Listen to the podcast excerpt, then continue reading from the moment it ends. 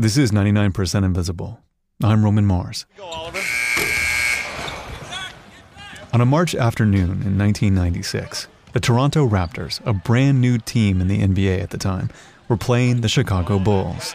Jordan fadeaway jumper from the base. The Bulls were the best team in the league, and the Raptors were pretty terrible.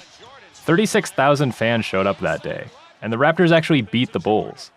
But it was a mostly meaningless game at the end of the season. This is reporter Whitney Jones. And what's so interesting to me about this game isn't who won or how the teams played, but the way they looked. There's the Bulls, who are just classic NBA. They've had the same logo since 1966. They're wearing their red away jerseys that look basically like every Chicago Bulls jersey ever. It's red with the word Bulls written across the front in black and white lettering. It's simple, classic. But then there's the Toronto Raptors. The team is wearing their white home uniforms, which have jagged silver and black pinstripes, as if they were cut by slashing raptor claws. And then across the whole front, there's a giant red basketball playing dinosaur who himself is wearing sneakers and a uniform, a totally different uniform, and he's dribbling a basketball. And that was just their home uniform. The road jerseys that year were even more fun. They were bright purple, all of this, including the Raptors' name, had been inspired by the velociraptors in the wildly successful movie Jurassic Park. But these jerseys got compared to a different, much friendlier 90s dinosaur. Barney is a dinosaur from our imagination. And when he's tall, he's what we call a dinosaur. That's now known uh, as the Barney design because uh, their road uniform was purple. This is Paul Lukas, uniform obsessive and writer of a column at ESPN called Uniwatch. It just it looks so cartoonish and so ridiculous. You look at it and it's like, really? That's a professional, like top level team? The Raptors jersey may have been particularly garish, but it wasn't the only jersey of its kind. The 90s were this insane decade of NBA uniform design that produced some of the wildest jerseys that have ever graced a basketball court. Loud, wacky designs, the likes of which had never been seen before and haven't been seen since. Like the Atlanta Hawks red and black jersey with a fierce looking hawk swooping in across the entire front of it, holding a basketball in its little talons. Or the Milwaukee Bucks green uniform with a giant picture of a purple stag. Paul Lukas called this one great. I mean, great in the sense that it was so awful it was great. They had this, uh, you know, this purple, garish purple and green color pattern. It just looks ridiculous. But it definitely, all these designs, definitely, they pushed and extended the idea of what a basketball uniform could be or should be. And many of these designs can be traced back to one man. I'm Tom O'Grady. Uh, I joined the NBA in 1990 as the league's first creative director. Tom grew up in Chicago, sketching and resketching the logos of his hometown Chicago Blackhawks and other classic pro hockey teams. Tom's love for sports and eye catching art made this new NBA gig a dream job. My first day at the NBA was just filled with excitement. I'd always been a big sports fan and I loved design and I studied graphic design here at Columbia College back in Chicago. And so when I walked in the door in June of 1990, I kind of had to pinch myself because I really didn't believe what was happening. Before Tom O'Grady joined the league, most NBA jerseys looked something like that classic Bulls jersey. They had simple two or three color schemes with the team names across the front. There might have been a stripe here or there, maybe a cool font, but that was about it.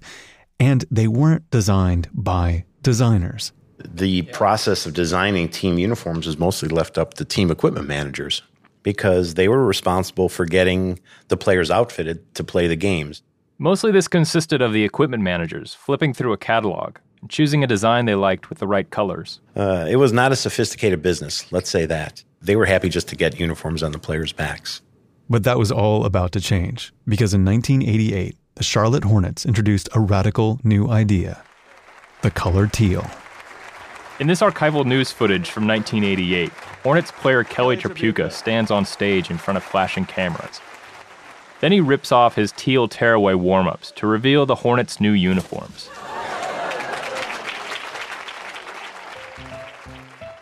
Teal was not a traditional NBA jersey color. It's not NBA red, it's not NBA blue, it's not Celtics green, it's not Lakers yellow. Tom O'Grady had nothing to do with the teal Hornets uniform, but he took it as a sign that the league was ready for bolder designs. It was it was a kind of a leap of faith uh, for the league to say, you know, this is not really something we've seen before. But as an expansion team, we'll probably let you have this one because maybe there's something new we can learn from this. And it turned out fans loved the teal Hornets jersey. It looked fresh and different. It was really very popular. They soon became known as the Men of Teal. And all of a sudden, the Charlotte Hornets had gained great recognition before they'd ever played a basketball game.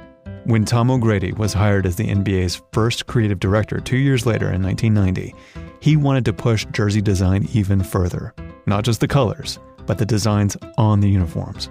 Until the early 90s, there had been real limits to how wild you could get with these designs. Because all the details, the numbers, the names, and the logos had to be sewn on. To do any kind of complicated graphics, it would have taken a massive amount of embroidery. And all that thread would have added additional weight and made the jersey hotter to wear. But soon after Tom O'Grady joined the NBA, he would get some new tools to work with. Computer programs like Photoshop and Illustrator helped him dream up new logo designs.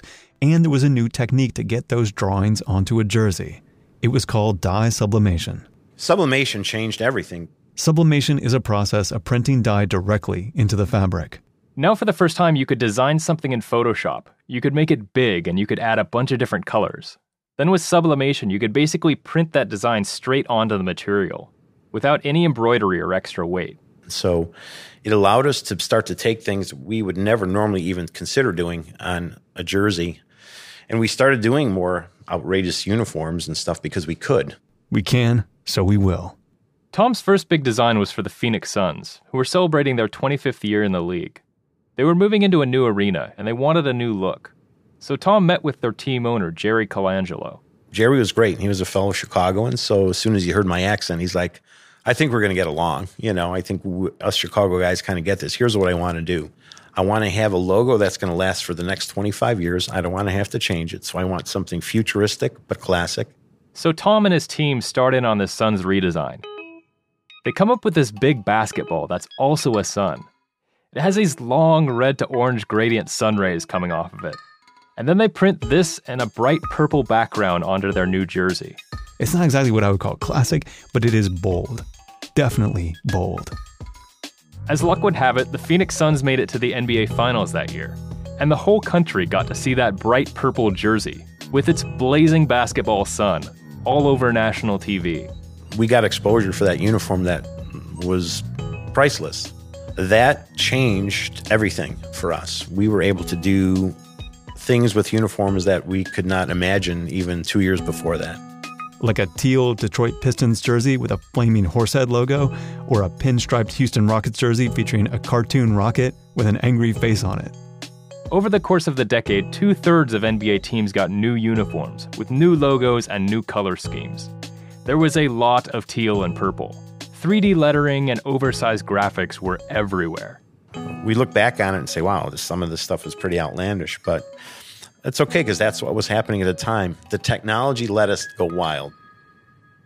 And Tom's boss, NBA Commissioner David Stern, gave him the freedom to keep pushing the designs further. He said, you know, if this is what's selling and if you're telling me this is what's going to work at retail, um, count me in. Before the 90s, the NBA wasn't doing much with merchandising. If a fan wanted to buy a jersey, they had to pay the full cost of a genuine stitched NBA game jersey, which was sometimes over $200. But with all these popular new designs, Tom and others at the NBA got thinking. Why don't we, you know, have a, a jersey that we can sell for about 45 to $50 that looks similar to the game jersey? And we saw this business explode, you know, in five years. It went from a almost like a baseline of nothing to a multi-million dollar business, largely on the jerseys that we were designing. The era of outlandish NBA uniforms reached its apex in 1995 with that jersey we talked about at the beginning, that one from Toronto, the one that some people call the Barney design. We were told directly by the team owner at the time, John Bitove, I would like the Happy Meal box of uniform designs. And we kind of looked at him puzzled, like, what did he mean by that? He said, I'm not going to wear this uniform forever. I don't, you know, kids don't eat out of a Happy Meal box forever. But if you can get the kids into your store, uh, you're going to win them over. If Happy Meal design isn't a term yet, I'm making it one right now. The goal was to convince hockey loving kids in Toronto that they should care about this new basketball team. And so we created this purple uniform with these jagged edge claw pinstripes that looked like a raptor had come and ripped it. And then they slapped a big dinosaur right in the middle of it. And they made it red because Canada. He wanted Red Raptor to represent Canada, which made all the sense in the world. I I don't know how much sense that made, but that jersey, it sold. I think it was the top selling expansion team logo we ever did, even today. It, the sales were through the roof.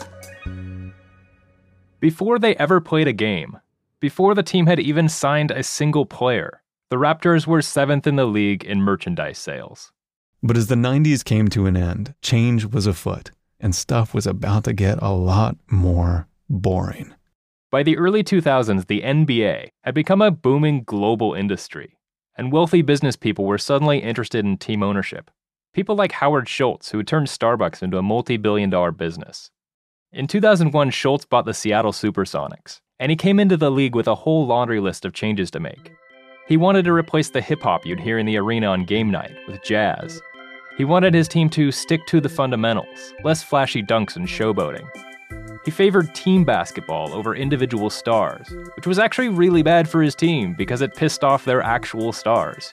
Also, Schultz hated the Sonics 90s look that had been designed by none other than our pal Tom. We were able to take this kind of basketball spinning around the Space Needle and kind of have this Superman font and, and added the word Sonics in there. And they changed the colors from green and gold to dark green, red, and a metallic bronze. Old Howard Jazz instead of hip hop Schultz was not a fan, so he hired Seattle design firm Hornall Anderson to completely remake the Sonics graphic identity. That's jerseys, warm ups, logos, everything. I shit my pants. I was so damn excited. This is Andrew Wicklund, who is the lead designer on the project. I hated what the Sonics looked like at that time too, and a lot of other teams, frankly, that uh, had been rebranded in the '90s. So, yeah, it was it was like kid in a candy store. The direction they were given was clear. Immediately go back to the old classic green and gold color scheme and do something iconic. Howard's words were, "I want this to be something that nobody would ever want to change. I want it to be the Chicago Cubs, the New York Yankees, the Green Bay Packers. Those are solid shapes, simple shapes. They are simple color palettes. Its simplification is its strength. By the start of the 2001 2002 season, everything was in place. Green and gold, no 3D anything, no giant logos across the chest. The uniforms looked like an update of the ones they'd started wearing in the late 70s. But if Howard Schultz was committed to making the Sonics an iconic franchise with an iconic look, his commitment didn't last very long. In 2006, he sold the team, and the new owners moved the Sonics to Oklahoma City. But Schultz's aesthetic vision rippled throughout the league. Throughout the aughts, one team after another slowly returned to the old color schemes and lost their big graphic jerseys. Even the Raptors look has completely changed. This year, the two main jerseys were red and white, and they just say Raptors on the front in a simple font. No crazy claw marks, no dinosaurs. And it's like I've seen better intramural jerseys at a college. Here is Tom O'Grady again. They're just, there's nothing to them. There's just zero, they're lifeless. And I don't get it. Say what you will about Tom O'Grady's jerseys, but they were not lifeless. His designs are mostly gone from the NBA now, but they live on in blog posts and listicles of people's favorite jerseys from NBA history, or their least favorite. In their 2015 list of the ugliest basketball jerseys of all time, Sports Illustrated wrote, quote, "The Toronto Raptors cartoon dinosaur logo is one of the worst in all of sports. Thankfully, it will soon be extinct." But Tom doesn't mind when people call his designs garish, or even ugly. He's proud of that Raptors jersey. It was meant to be provocative. It was meant to be kind of eye catching. We could have taken and started out with, you know, a 72 point Helvetica that says Toronto and a big number on the back and call it a day. But I think that would not have been a memorable identity or nor a great way to introduce a new team uh, into a new market. And if people are still talking about it, then he did his job, right? I'm fine with the criticism about people thinking it's the worst thing ever because it, it, certainly it certainly says that hey, you know, we noticed it, we have an opinion about it, we have a strong opinion about it, but we remember it, and I think that's that's great. and the Raptors' original plan to hook kids with the Happy Meal of NBA jerseys. Love it or hate it, you could argue that it worked. Today, Toronto has a loyal fan base, and over the past five years, they've had some of the highest attendance numbers in the league. And as for those bold 90s jerseys, they haven't actually gone extinct. There are now entire companies that produce retro jerseys, and many of the designs Tom O'Grady and his team came up with are really popular.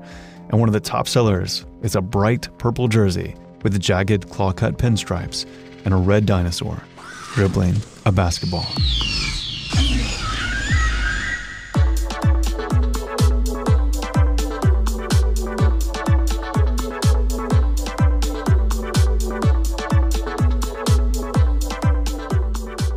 Because Oakland's Warriors swept the finals, this episode about basketball jerseys missed the season by just a hair. But I have good news for you. It's time for the World Cup, and we have the perfect design nerd World Cup conversation starter after this.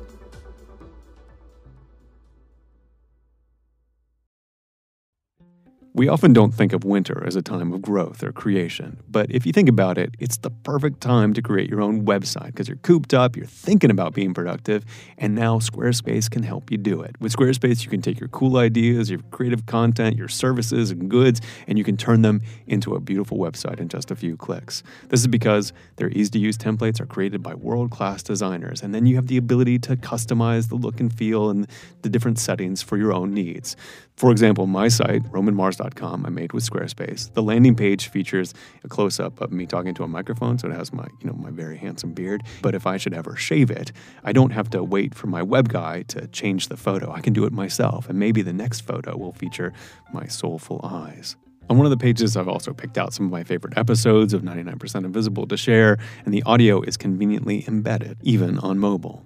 Try it yourself. Go to squarespace.com slash invisible for a free trial, and when you're ready to launch, use the offer code INVISIBLE to save 10% off your first purchase of a website or domain.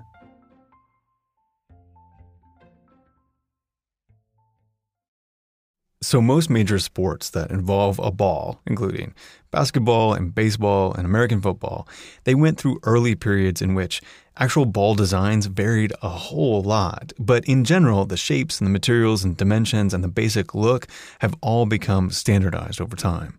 You know, in the NBA, you've got a big brown ball of a certain exact size with thin black lines. Major League Baseball, there's a small white sphere made with exactly 108 double stitches Exactly of red 108 yarn. Yep, stitches, right. exactly.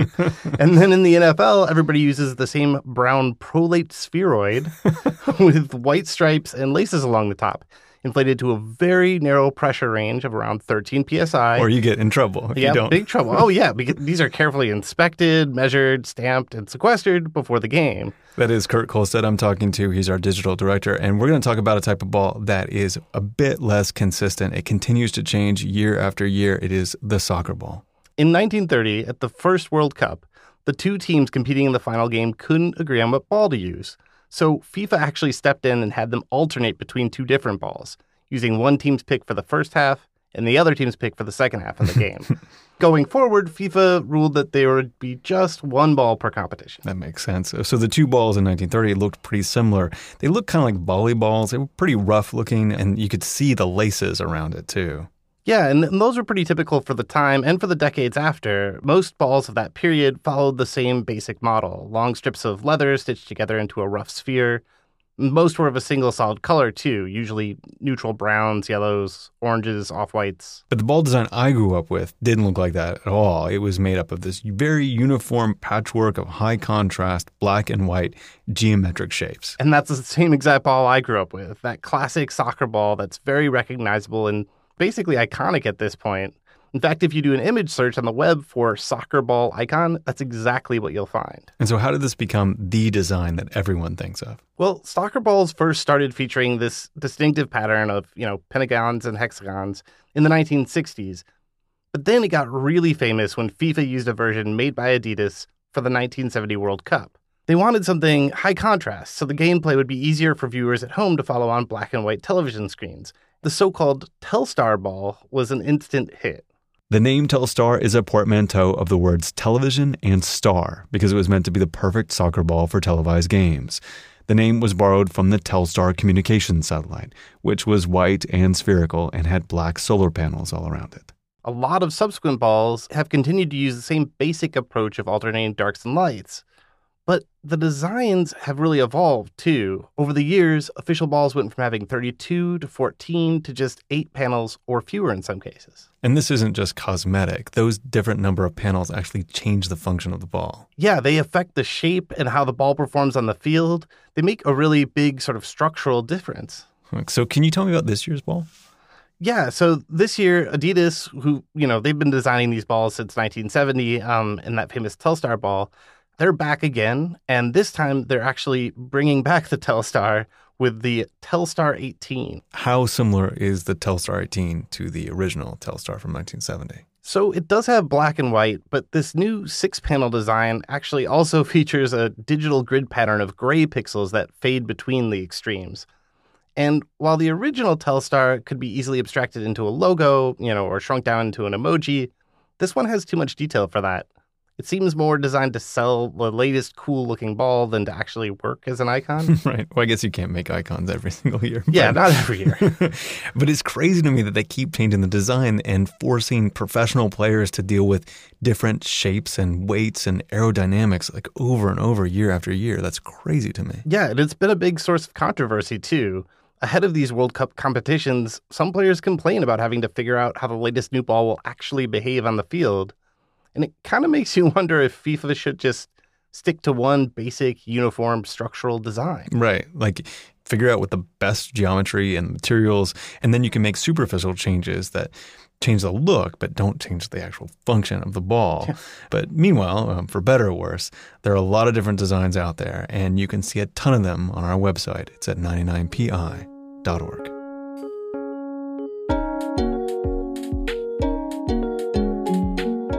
Ninety-nine percent Invisible was produced this week by Whitney Jones and Emmett Fitzgerald. Whitney is the host of the show Pitch, whose next season is coming out on Audible at the end of this month on June 29th. Our mix and tech production was by Sharif Youssef, music by Sean Real. Senior producer Katie Mingle and Joe Rosenberg handled the editing. The rest of the team is digital director Kurt Kolstad, senior editor Delaney Hall, Avery Trufelman, Vivian Lee, Taryn Mazza, and me, Roman Mars. We are a project of 91.7 KALW in San Francisco and produced on Radio Row in beautiful downtown, confetti strewn Oakland, California. 99% Invisible is a member of Radiotopia from PRX, a fiercely independent collective of the most innovative shows in all of podcasting. Find them all at radiotopia.fm. You can find the show and join discussions about the show on Facebook. You can tweet at me at Roman Mars and the show at 99pi.org. We're on Instagram, Tumblr, and Reddit too. But I have a few follow up episodes for you. If you want to really geek out about sports uniforms, find episode 111 featuring Paul Lukas of Uniwatch and Jesse Thorn of NPR's Bullseye talking about baseball hosiery. Seriously, it's great. And if you want more from Whitney Jones and Pitch, check out the episode we did with them on REM's Out of Time and how it may be the most important political album of all time because of its packaging. That's episode number 124. You can find them both on Apple Podcasts or by searching our beautiful and functional website. It's 99pi.org.